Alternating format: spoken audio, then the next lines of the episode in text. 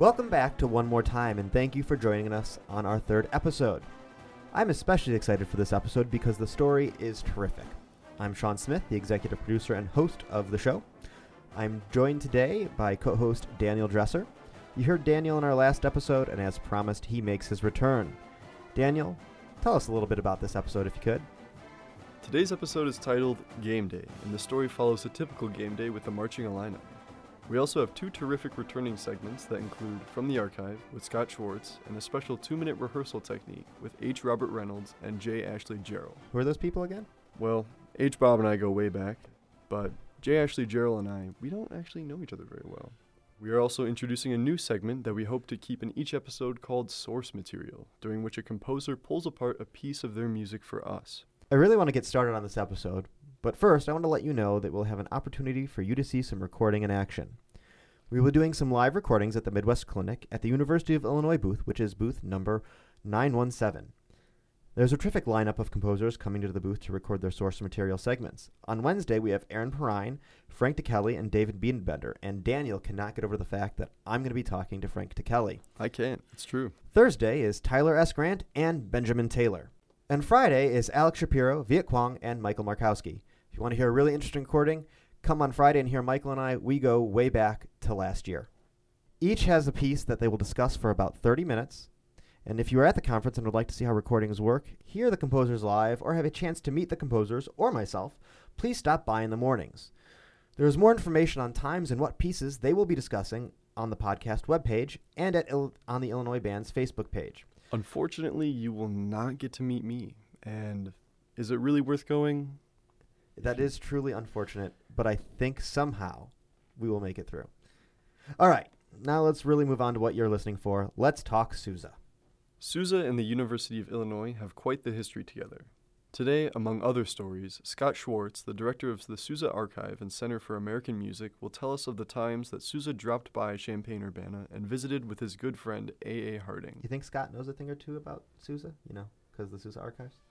My guess would be no. Um, I would go to Wikipedia for all of that information.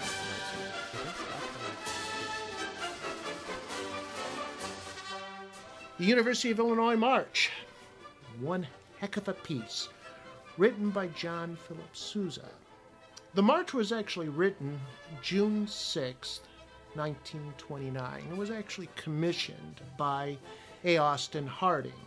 You would assume that um, the first premiere of that march would actually be the school who commissioned the work, but that was not the case.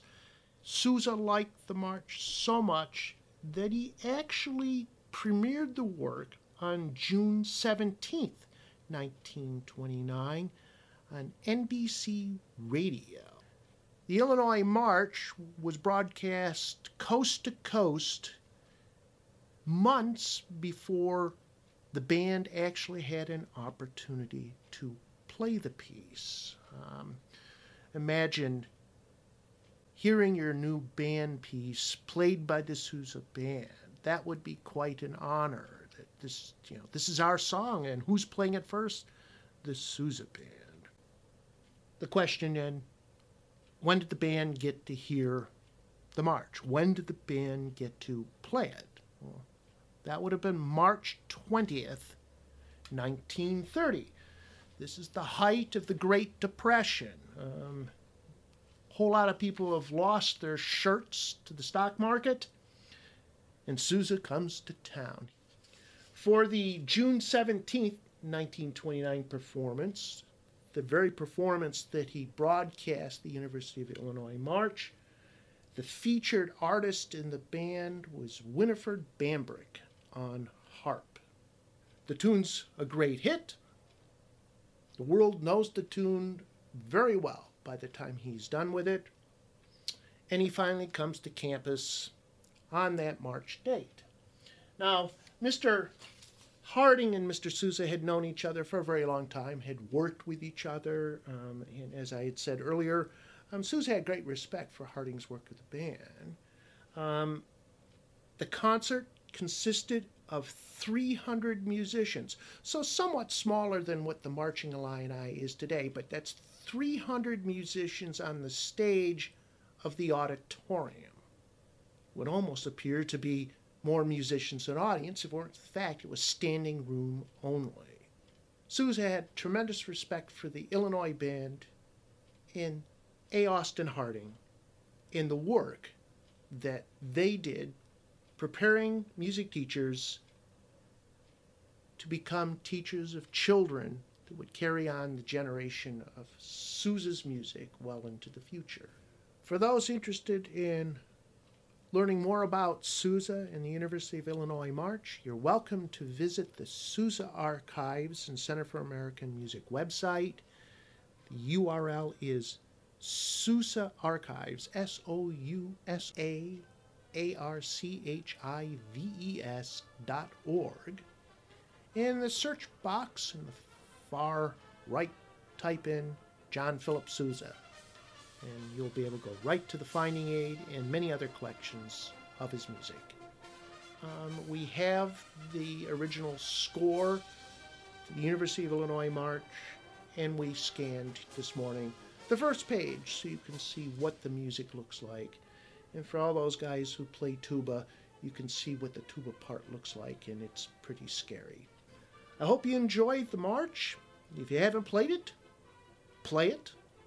If you haven't not heard it, listen to it and listen to it often.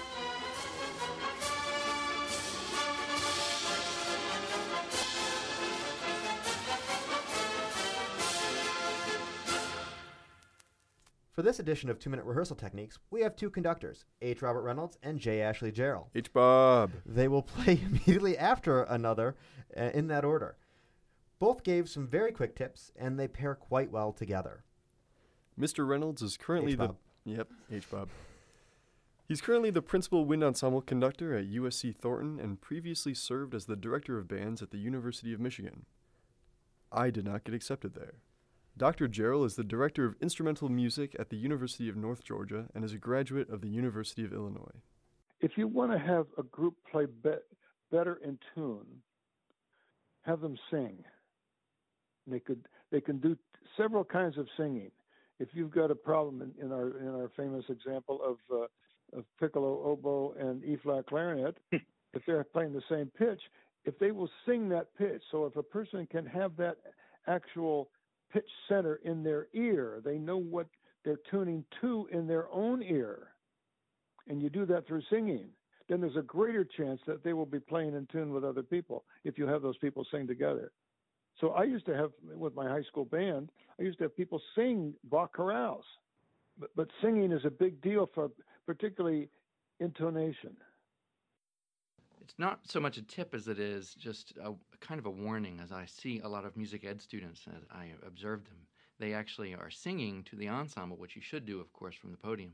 But they're singing a lot of times with incorrect articulation, uh, and they're not doing what the students should do through their instruments. So, for example, they might be doing the whole first suite, ba ba ba ba ba ba ba, and of course, the tubas are not going to play with that articulation. So they need to be sensitive to uh, maybe a D articulation, do do do do, or even a do, so that they can mimic what the inside of the mouth should be for the tuba players. The other example I can think of is I, I observed a student once, the second suite, doobie doobie doo. And of course, we don't say doobie doobie doo through our instruments. It should be ta ta ta ta ta. And so uh, just be very careful with singing whatever you play to the ensemble, they're going to play it back to you. So you need to make sure that it's uh, accurate in terms of articula- articulation. And that's about it. So have a great rehearsal. Every marching band has their own specific traditions and ways to do things for game day. This depends on what the director wants and what is best for the ensemble. We wanted to give you a look inside the life of a marching Illini member on game day. Where On can your- we find one of those? A marching Illini member? Yeah, can't Uh, seem to there are find three any. in this room, but none of them are on this recording. Okay. In this episode, Stephen Cohn will detail his adventures uh, throughout the Illinois versus Wisconsin homecoming football game on October 28th. Do you remember that game? Fun fact: My brother goes to Wisconsin and he plays tuba in the marching band. But you totally ignored my question. You know what? That's not the point. Do you remember that game? I do remember that game. What happened on that game? Um, well, that's a good question. Um, let me ask my brother. because he probably remembers more than I do. All right, well, since Daniel can't remember, we'll let Steven tell us what happened. Uh, and during the story, you'll catch all the pomp and pageantry of a Big Ten football game and see what game day is actually like for the MI. And we'll kick off with Steven's morning alarm. And uh, and uh, it's uh, 6 a.m. And thanks to Sean for uh, making me record this because it is game day. No 11 a.m. game day is complete without a 6 a.m. breakfast when I'm not even hungry, and today's breakfast will be cinnamon bread. Delicious. It is now 6:34 a.m. and it's time to start putting on my bibbers and jacket and gaunts and all my entire uniform. Got to start going to Memorial Stadium in 10 minutes. And now I am walking across campus and on my way to Memorial Stadium. It's 6:57 a.m. and the Illini are going to beat the Badgers today. Finally, just walked into the stadium with everyone else here, and uh, the alumni band here's uh, practicing because it's homecoming. How cold are you right now? Well, I'm wearing two long sleeve t shirts and then leggings and sweatpants. What What's it like to wake up? What time do you wake up here 11 a.m. game days? Uh, well, I'm a morning person, so I'm always hyped for this kind of game day, uh, especially you know on homecoming, which is personally one of my favorite games of the year. Uh, I didn't play my game day music this morning, but you know that usually consists of some classics by the Black Eyed Peas, including "Let's Get It Started," "I Got a Feeling," and then some other newer hits such as "Turn Down for What" and "Going Down for Real." I like to get hyped for game day. I used to bring a little Bluetooth speaker and play some of those songs uh, when everyone else is not quite as hyped. But I'm so ready for this. I like to wake up early. Production. And it's game day, and we're ordering a set on game day uh, because we have a new song that we're doing with the alumni band. So the game starts in four hours, and we're still learning drill. We're now at one of my favorite parts of Dig Grange Grove. So uh, it's here in front of the stadium at Historic Memorial Stadium before the Illini Walk, where Lovie Smith, his Fighting Illini football team, comes in. We play some stands tunes out here uh, outside by the Red, Red Grange statue, and then uh, it all culminates with the team walking in. So I'm excited, and it's really cold outside.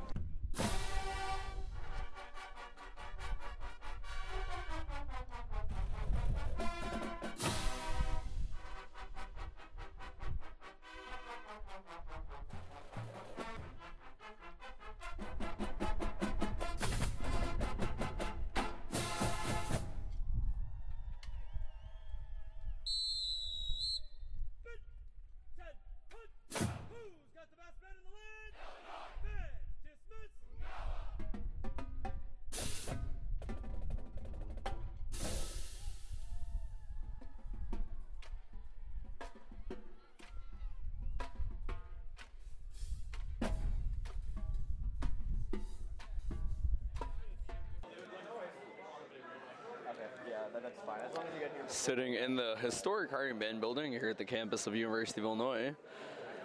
Just everyone's eating some boxed lunch here at 9.30 in the morning now. We set up in the armory soon to do our pregame rituals before we do our march out to Memorial Stadium. So right now everyone's just chilling, taking off their uh, jackets and just trying to get comfortable uh, before what looks to be a long game day here at the U of I. Is everyone actually hungry at 9 a.m.?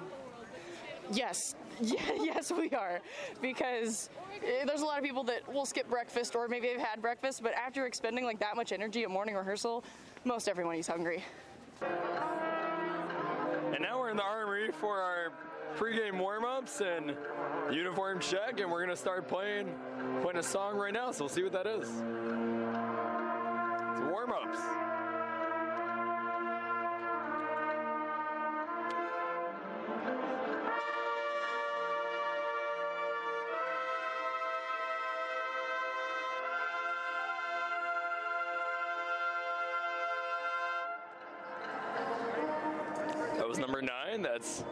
That's the stands team that we usually play when other team's in our opposing end zone.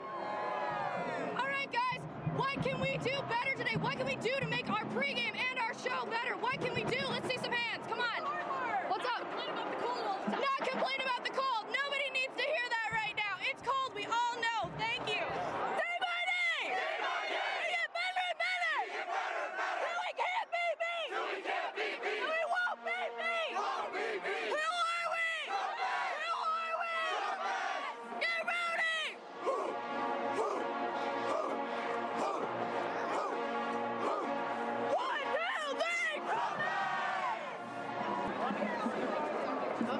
was our trumpet hype thing that we do before games. And now we're getting ready to march out from the Armory on our way to Memorial Stadium. Welcome to the pageantry of Big Ten College Football, Illinois, Wisconsin, here today at Memorial Stadium. We're finally in the stadium, and we have five minutes till pregame starts here, and it's exciting. You can't see it, but here's what a Big Ten stadium sounds like right before a pregame show.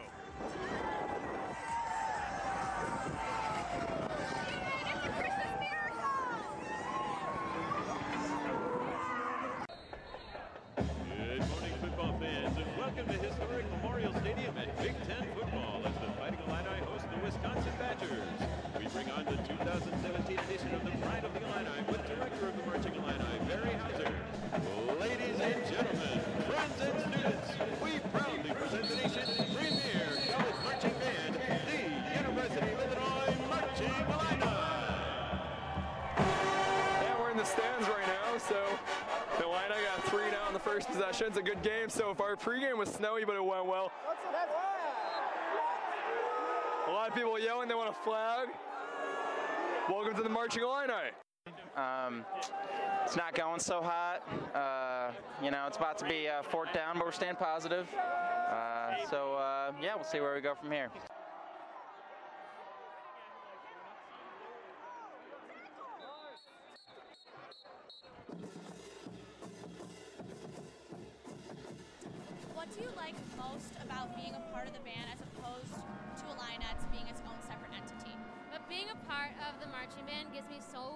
Many opportunities that just being a part of Illinois wouldn't. Like going to the Macy's Thanksgiving Day Parade and going to Ireland. Like any other collegiate dance team would never get those opportunities if they if we weren't part of the band. And so I think that's really cool that we get to do all these different performances that collegiate dance teams wouldn't get to do.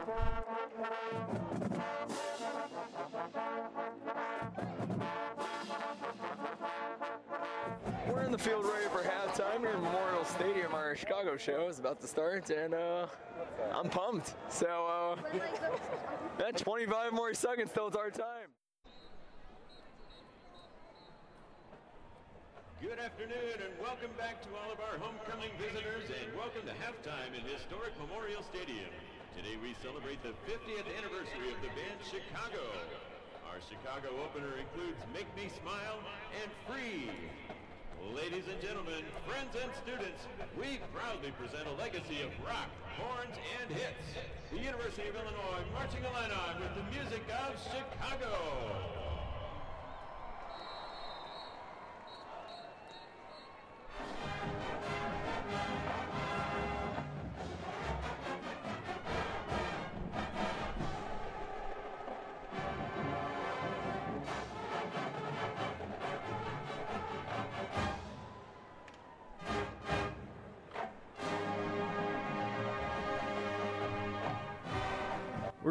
The Marching Illini halftime for some announcements about Illinois bands. In the midst of recording this episode, various University of Illinois ensembles are wrapping up the semester with winter concerts. On December 3rd, Wind Symphony and Hindsley Symphonic Band paid a tribute to David Maslanka, an American composer who passed away in August of this year.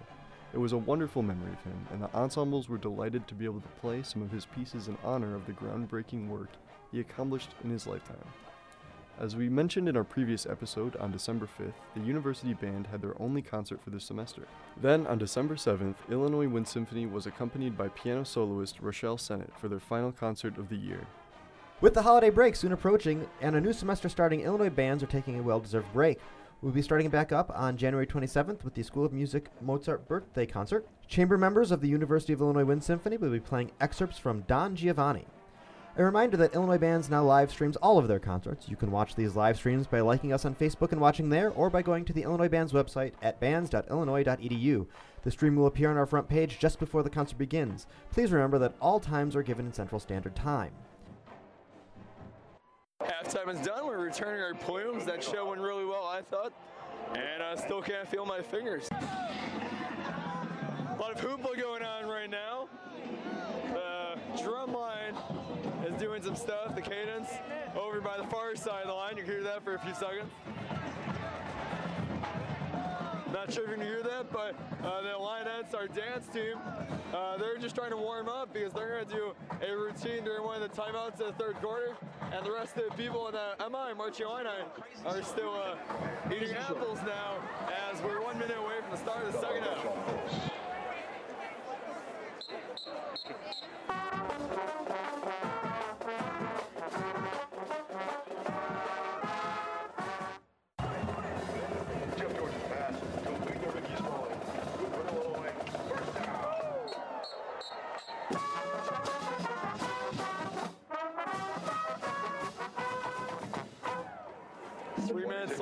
Is down by 21, and we still play mini Oski every first down. We're losing. Extend the game by 15 minutes. I want a touchdown. Give me a touchdown. Give me one. I want one. Not asking for too much. And there it is. What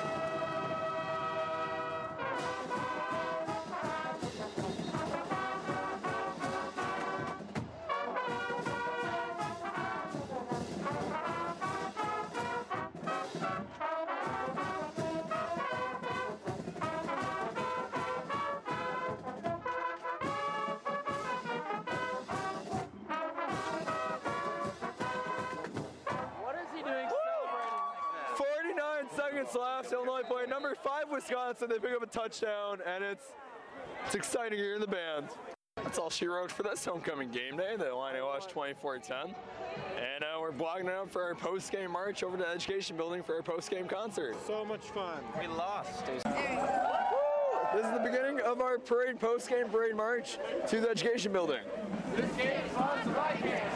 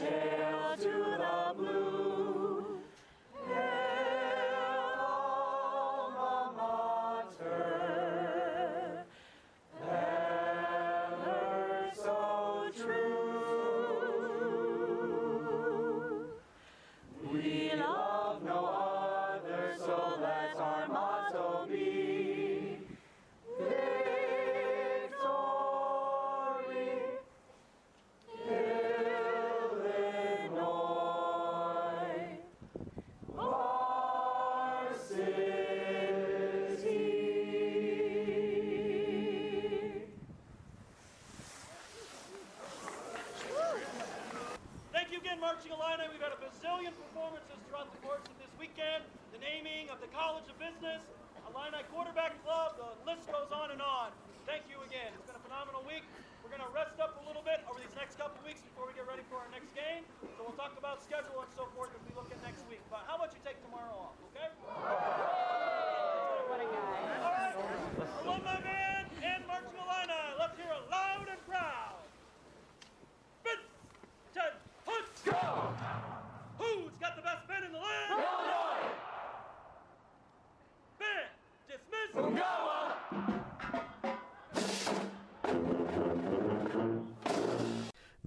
we delve into a new segment called Source Material. During this monthly segment, we will ask a composer to discuss and break down a selected piece of music. This week, we are joined by Dr. Eli Fieldsteel. Dr. Fieldsteel is a composer specializing in music technology with a diverse history of cross disciplinary collaboration. He has extensive experience with music and was the recipient of the 2014 James E. Croft Grant for Young and Emerging Wind Band Composers. His music has been performed by ensembles such as the Dallas Wind Symphony, the North Texas Symphony Orchestra, among many others. Dr. Fieldsteel is a faculty member of the University of Illinois, and he will be discussing his piece for winds, Singularity for Wind Band and Electronics. Since this piece has electronics, and that um, is something relatively new, you can catch a look at the electronics parts along with the score on the podcast webpage. There is also a full uh, recording of the work available there.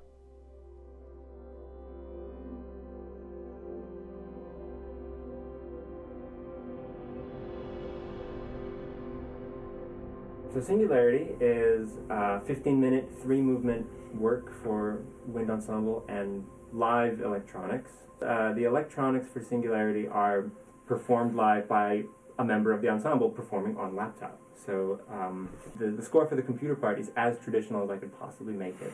The, basically, there are big squares with a letter in it and a down arrow at a specific point telling you, telling the laptop player when to press that key on the keyboard. And if uh, you know the color scheme is inverted for that little boxed letter, so it's black background, white letter, to indicate holding the key down, and then there's a white background, black letter with an up arrow when you're supposed to release. Yeah, and, and to get it started, you um, you open a, a, a it's, it's, an SCD file which opens in SuperCollider, and when you press a key, that key lights up on screen. So uh, and then there's a few like you know um, you can always press delete to just force stop all the electronics if the you know you're rehearsing and the conductor cuts everybody off. You can just kill the sound that way. Uh, and I treat the the keyboard as a, a bank of sounds, basically one for each movement, and you can hold shift and press the tilde key to switch between movement one, two, and three. That's that's it's it's quite it's quite simple. I mean, it's I'm just treating the laptop as a controller with a bunch of buttons that have two states on and off. And the music, the the concept behind it, uh, which was was sort of developed not not at the beginning, but sort of in the middle. I decided this is what the piece is about. It is um, a reflection of the idea of a technological singularity, which is um, kind of exciting, but also kind of a scary idea, where uh, technology is ad- advanced enough to the point where it is capable of creating technology more advanced than itself. It's intertwined with artificial intelligence and things like that and uh, it's it's just an abstract representation of that idea in which the acoustic sounds, the acoustic instruments, represent biological life, and the electronic sounds represent non-biological life. And there's sort of a progression uh, at the beginning in the first movement, which is titled Sol, S-O-L, which is uh, you know a, a, a reference to the sun, which is the source of all biological life and also a play on S O U L. That begins in a strictly diatonic C major area, but actually only only just four pitches, zigzag contrapuntal line, and it's it's it's meant to represent sort of this purity and a reflection of the tonal language that's been a part of the musical tradition for many years. You know, uh, and and that four note idea is developed, and then we introduce D, and then and finally we get to the full C major scale. That and there's really the, the electronic sounds are derived from recordings of instruments. It's meant to just sort of timbrally fuse into this one lovely diatonic cloud. And but but as the as the first movement progresses, we start to introduce uh, non-diatonic notes and uh, and then the, the sort of tension is building, and the electronic sounds start to emerge, and, and start to have less and less of a sense of being derived from acoustic instruments.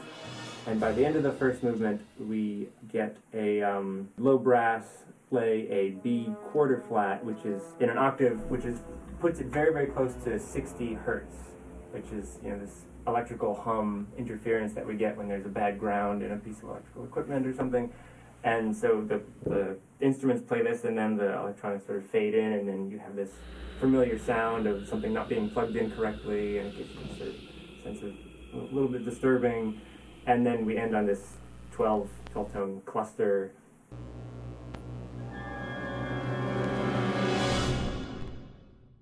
The second movement is focused on the, the clash of the biological and non biological elements. So it's more mysterious, it's more fragmented, significantly less diatonic, and there's sense of you know where are we really going with this, and, it, it, overall it builds.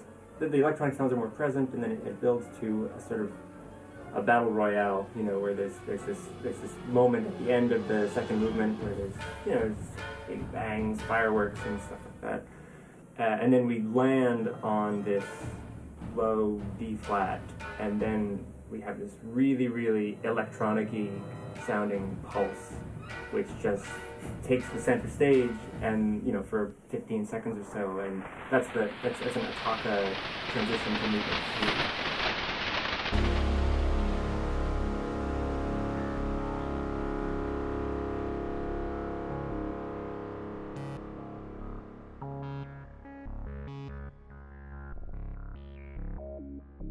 and then movement three has is, is is meant to be very focused on uh, you know the the singularity you know the the non-biological life sort of growing and developing and and overtaking.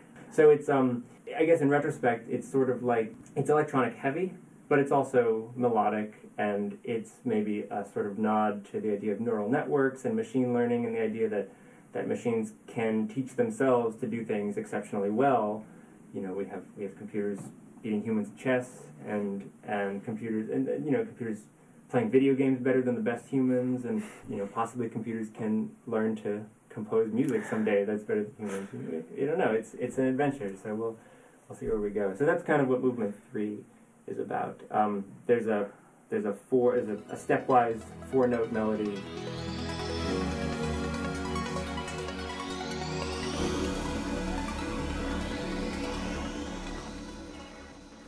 Just um, you know uh, re mi fa sol basically, um, and that's that's a recurring theme throughout the third movement as well, and that, that takes various forms. And then at the end of movement three, there's this stepwise counterpoint which expands outward in both directions and sort of modulates from uh, one to five to one to five to one, and uh, eventually we land on a, a big open C.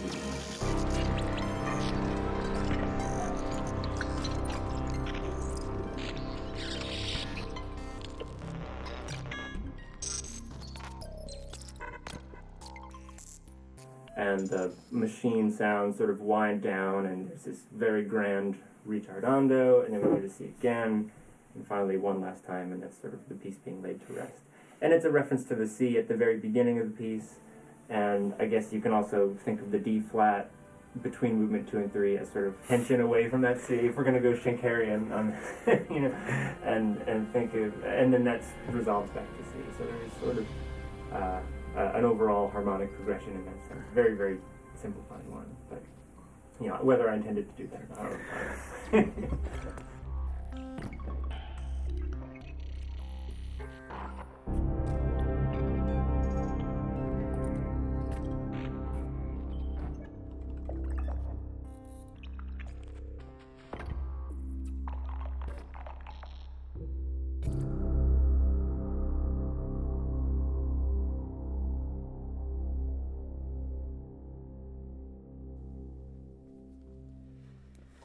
Today, we will be looking in on a rehearsal with the Illinois Wind Symphony, led by Dr. Stephen Peterson.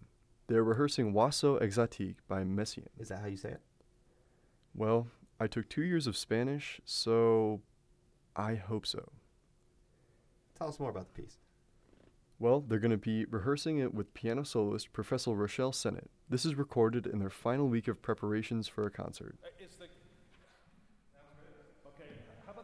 Tam when he's got those individual, not the rolls, but the other stuff. Is he too too much or not? No, no. Okay. The, uh, the xylophone could be more prominent. The block is fine. I think the gongs are too high. I'll go down another step. Okay. Um, piano sounds good. Yeah, you're okay. Yeah. That's that. I'm not used to hearing that piano. It's a completely different. Can you guys hear it? Oh, yeah. Yeah. It's such a different sound than the other one. It's remarkably different. I think. It seems seems sort of dark to me. It seems dark to me too. Um, well, we look like that. It's very dark. Anything else? No, I think that's it. The, the, the snare drum, the snare, the rolls on the snare drum without snares don't attack the beginning. You have the crescendo with the ensemble. Sneak in with the ensemble. Thank you for coming over. Appreciate it. Uh, comments, Michelle? Okay. And I want to check this in the next- Everybody pretty comfortable? Uh, where do you want to start? What, Twenty, how about two before twenty-eight? Is that okay?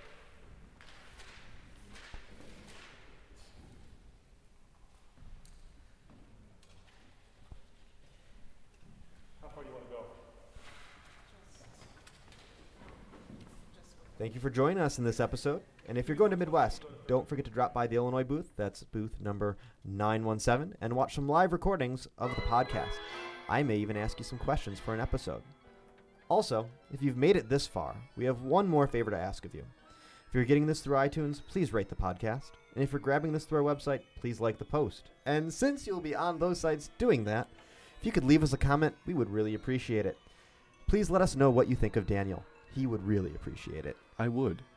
If you liked this episode, you can also help spread the word by sharing the, the Facebook post or just sharing the link through your Facebook page. Your help will go a long way in getting this out to more people so that they can listen and enjoy the podcast. And we can all discuss H. Bob Reynolds. Please consider following us on iTunes to make sure you don't miss anything if you enjoyed today's show. If you want to stay current with Illinois bands between episodes, follow us on Facebook or join us on Instagram at Illinois underscore bands. Find us on Twitter at Illinois Bands, and of course, watch us on Snapchat at Illinois underscore bands. You can always check out our website for more information www.bands.illinois.edu. The executive producer and host of today's show is Sean Smith, and the staff of the podcast include co host and occasional producer Daniel Dresser, producer Stephen Cohn, Christian Arkin, and Mary Allison Mahacek, who is also our script supervisor. The mixing of this episode and recording of segments is done by Sam Litt and Zia Fox. Of course, none of this would be possible without the Illinois Bands faculty Stephen Peterson, Director of Bands, Linda Morehouse, Senior Associate Director of Bands, Beth Peterson, Associate Director of Bands, and Barry Hauser, Associate Director of Bands and Director of Athletic Bands. Illinois Bands is part of the School of Music at the University of Illinois and the College of Fine and Applied Arts. We would like to thank Dr. Eli Fieldsteel, Scott Schwartz, H. Robert Reynolds, Dr. J. Ashley Jarrell, and the members of the Marching Illini who were heard in the story for their contributions to this episode. We hope you will join us next month on One More Time.